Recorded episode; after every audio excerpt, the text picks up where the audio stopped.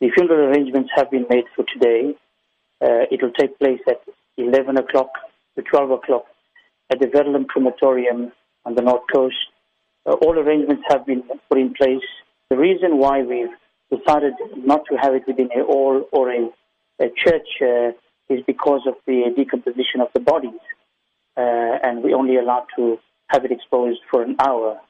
Uh, so, uh, 11 to 12 at the Verulam Crematorium, we're asking uh, members of the public uh, that knew the family, that lived around within the community, to attend so that we can bid farewell and give them the farewell with a respected and dignified manner that we see fit. This incident, this case rather, has shocked the community. How are they coping currently with regard to this incident? The community of Phoenix, uh, as I received calls uh, yesterday and the day before, are outraged that an incident such of this nature has happened in the very same community as uh, a few years ago when we uh, were uh, also taken by shock of the death of our boy of Phoenix, the Shahiel Sewpujun, you know, and it's involving a family member as well.